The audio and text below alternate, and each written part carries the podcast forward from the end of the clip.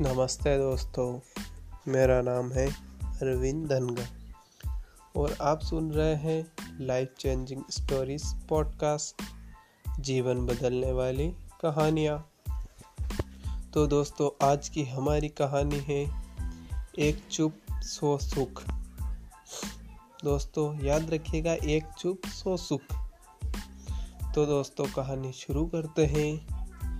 एक मछली मार कांटा डाले तालाब में, तालाब के किनारे बैठा था। काफ़ी समय बाद भी कोई मछली कांटे में नहीं फंसी, ना ही कोई हलचल हुई तो वह सोचने लगा, कहीं ऐसा तो नहीं कि मैंने कांटा गलत जगह डाला है, यहाँ कोई मछली ही ना हो। उसने तालाब में झांका तो देखा कि उसके कांटे के आसपास तो बहुत सी मछलियाँ थी। उसे बहुत आश्चर्य हुआ कि इतनी मछलियाँ होने के बाद भी कोई मछली फंसी क्यों नहीं?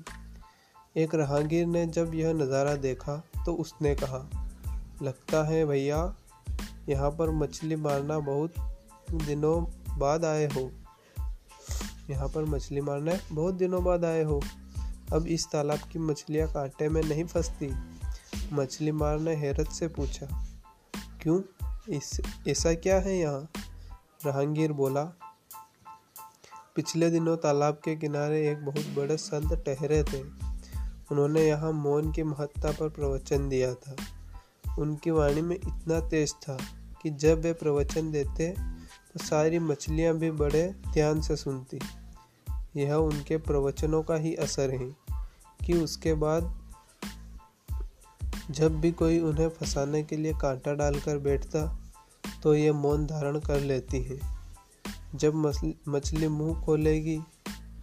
जब मछली मुँह खोलेगी ही नहीं तो कांटे में फंसेगी कैसे? इसलिए बेहतर यही होगा कि आप कहीं और जाकर कांटा डालो। शिक्षा। परमात्मा ने हर इंसान को दो आँख, दो कान, दो नासिका, हर इंद्रियाँ दो दो ही प्रदान किया है।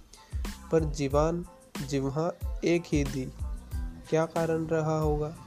क्योंकि यह एक ही अनेक भयंकर परिस्थितियाँ पैदा करने के लिए पर्याप्त है।